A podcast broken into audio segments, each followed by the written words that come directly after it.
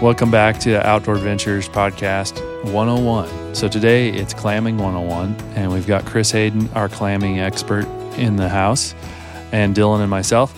I grew up razor clamming a little bit with my dad, and we just had clam shovels. And my mom and dad both actually clammed before they had kids. They they were kind of into doing it. It's it's a cheap activity.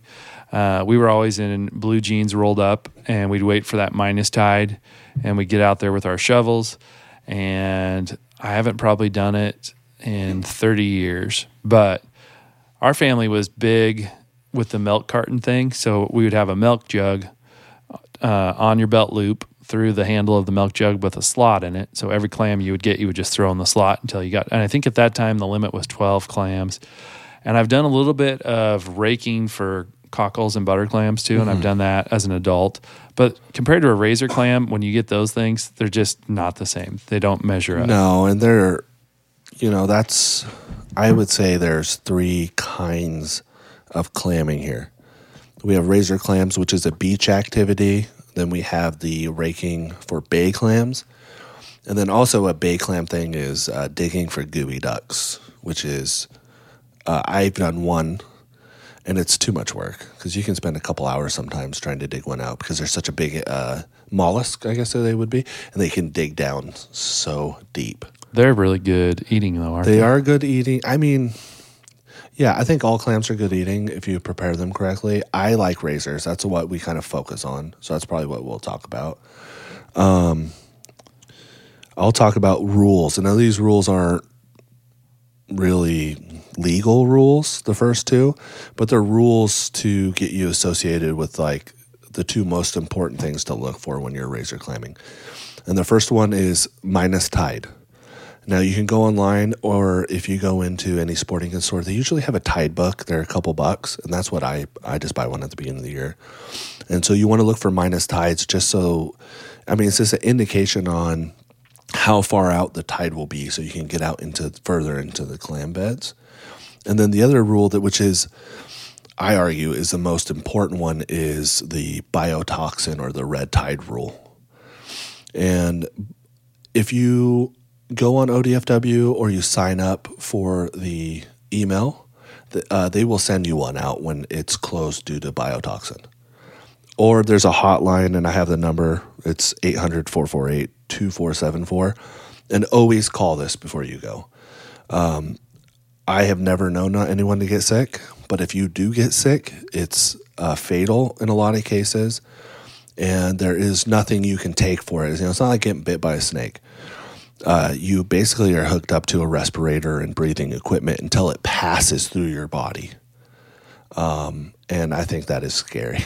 yeah. yeah, and that's any shellfish. Any shellfish gets it, and there's some. I mean, I've heard some talk on that's why uh, in the Jewish religion, you know, it's an ancient religion Really, I mean, it goes back thousands of years. That's why they were told not to eat shellfish. I've heard that, mm-hmm. and who knows if that's true or not. But that would make sense if you're thinking logically.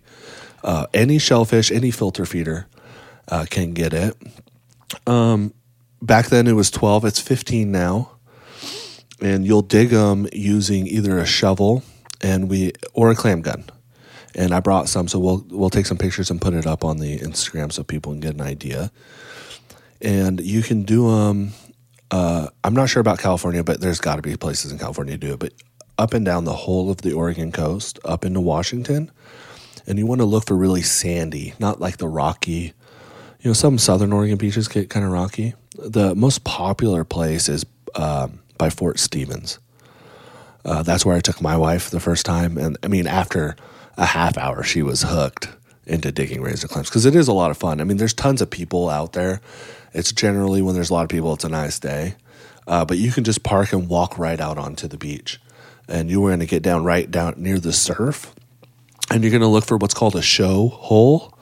And it's like about the size of it. It's a divot, a divot like the size of a dime.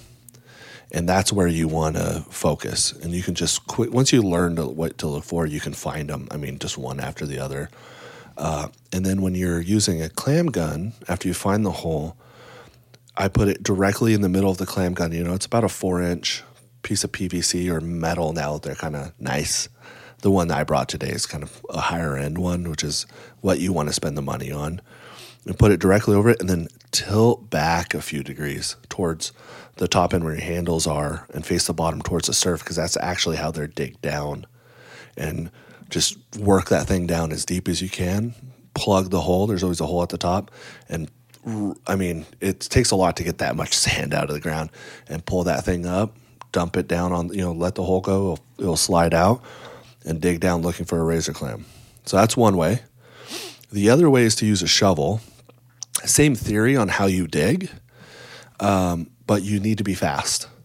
And uh, usually, when you see like the old timer guy, you know, guys my dad age, you know, 60s, they're using shovels because they believe that's the best way to dig. Uh, I'm not that good at it with the shovel. I'm more of a clam gun guy.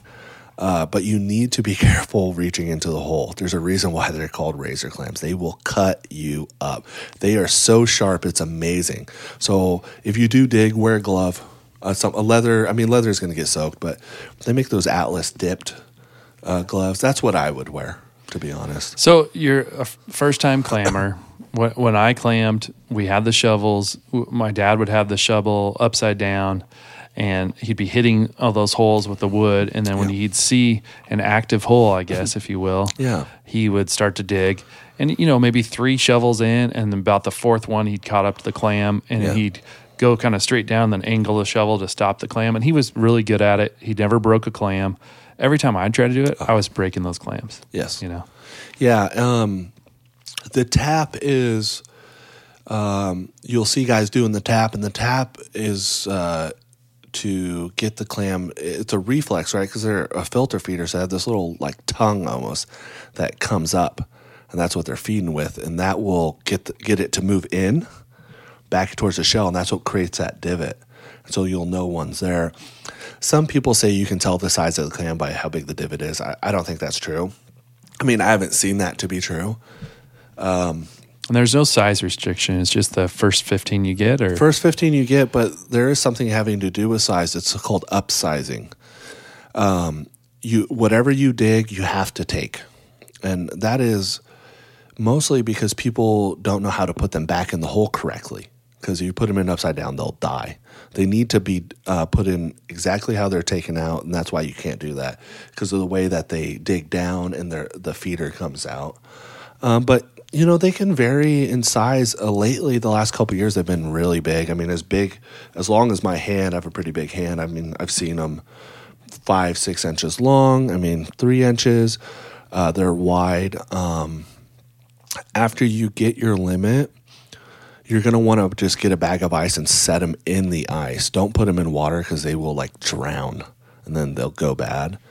And uh, when you prepare them, the way I like to do it is to use an electric uh, tea kettle and heat the water up and dump it over there and then over the clams, and the clam will just split open real fast.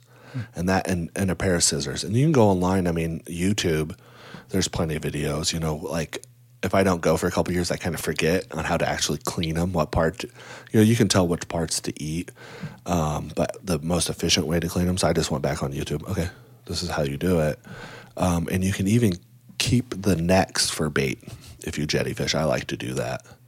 So if you're brand new to clamming, let's talk about gear. How do you get started? What do you buy to get going? What does that look like? Yeah, so I would buy a gun if it was me. You can buy them at Fisherman's. They're not more than a hundred bucks. Um, or you can do the shovel. Um, the the clam gun's going to be the easiest for the beginner um, to do. Uh, they do range from seventy to about three hundred dollars for the most high efficient one called the Claminator. They sell them in some of the more local sporting goods stores uh, up on the coast, but don't waste your money on that. You don't need to. You The know, name is probably worth it is. I, I I don't know what the one uh, the one I brought today has a name. Well, well, when we take the picture, we'll get it because they're always like, you know, it's like a marketing thing. but I mean, who are you going after? You know, the hardcore clam guy. Oh, it's you know, it's it's a funny I, thing. I need the claminator. Yeah, you gotta. I gotta have the clam. Oh, you got a claminator? You know, that's what it is. Yeah, so get a clam gun, and then you can go the milk jug route, or um, they sell a net now that has the belt loop. I bought those. They're I don't know what they cost, but they're a couple bucks, and they're good for a while. You know, if you, uh, I always leave mine out on the on the fence So I only get like two years out of them because they deteriorate kind of fast. But uh, that's the way you go. And and if you're in Oregon and you're going for the first time, go to Fort Stevens.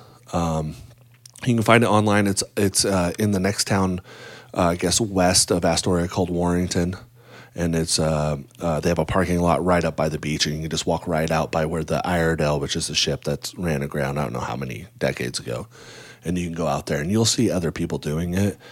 If you don't want to be around the crowds, uh, I would go more towards the fall or winter. There's a lot. I mean, the diehard guys are out then.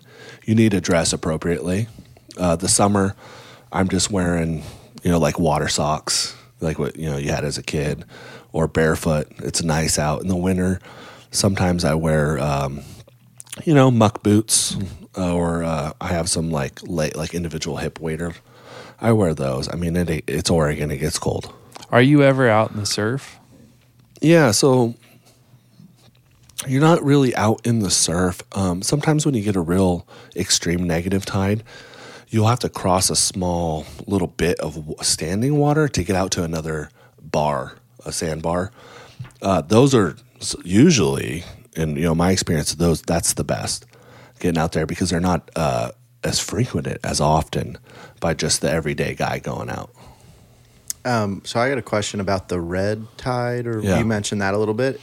So what is that specifically? You yeah, so it's a clam itself. Yeah, so it's a biotoxin, and red. ti- I mean, if the water's red, doesn't necessarily mean it's a you know it is a biotoxin. There's just natural algae. I, I thought that that was interesting because I was you always just associate the two together.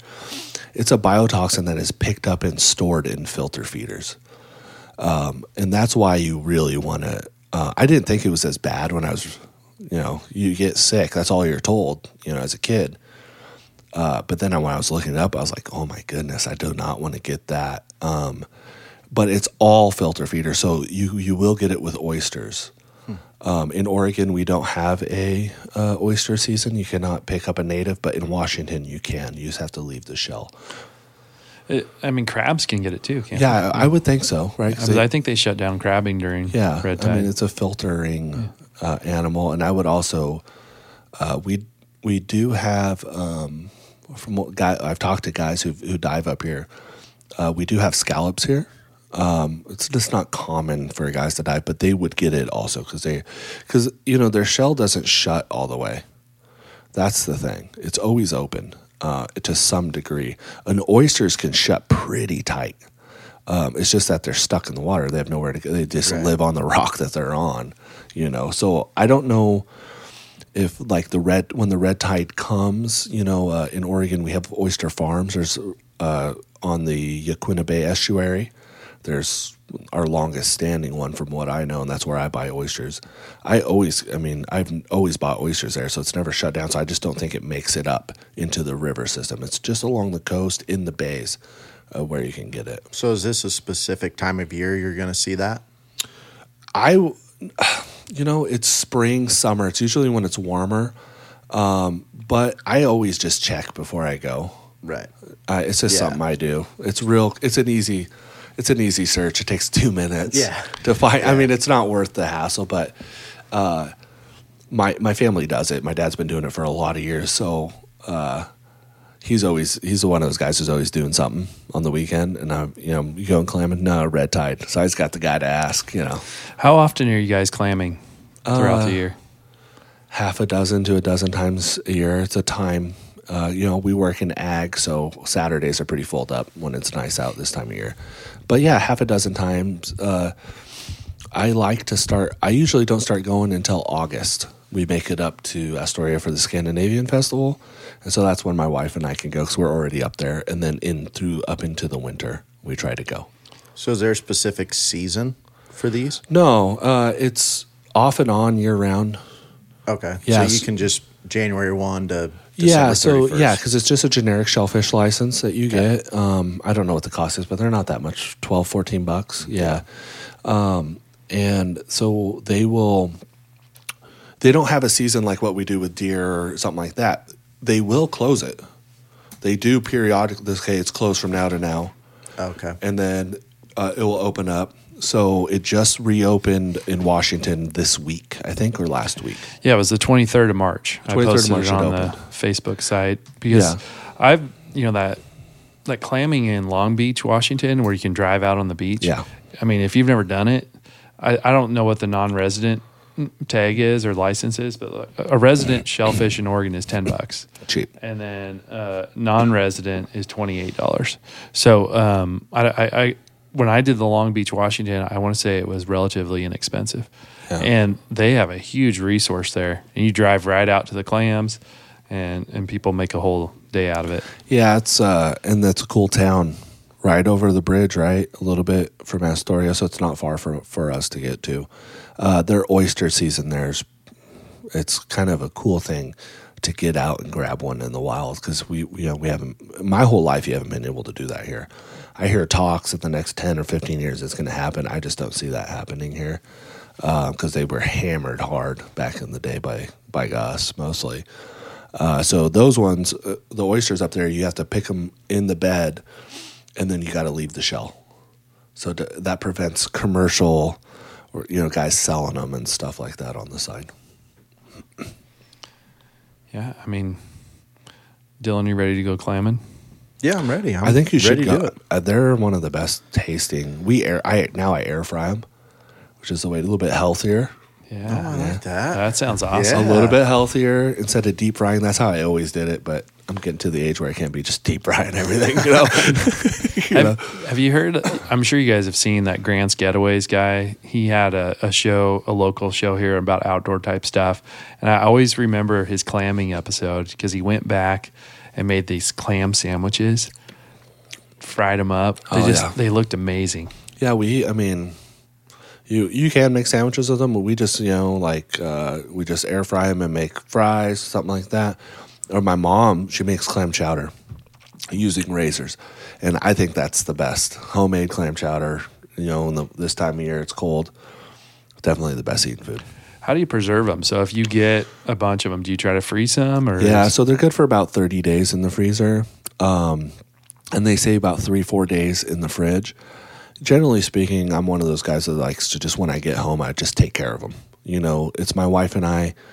So it's 30 clams. That's not that hard to deal with. They're not like big or anything. You just really just got to, uh, you know, I like the day before I get the stuff out, get prepared. Because, you know, usually you're up early. Um, the cool thing about it, though, is w- later in the year you get negative tides in in the later in the day. So you can go out at like 5:30 p.m. with a lantern and dig clams which is kind of cool because you can take you know leave work a little bit early. It's not that far f- i don't know how far it is for us hour and a half. Yeah. yeah so it's not that bad. But there's other beaches you can do it at. I have not done it at many other beaches in oregon just because that's where we've always gone And isn't the main thing what I remember from a kid? The most important thing is getting all the sand out of the clam when you're cleaning them because if you you know we've all bitten into that clam that's got a hunk of sand in it and that's never a good. Yeah, I mean, I just rinse them, cold water rinse, and then I will. You know, I have a double sink. Uh, that's the best best thing to use if you're cleaning uh, clams.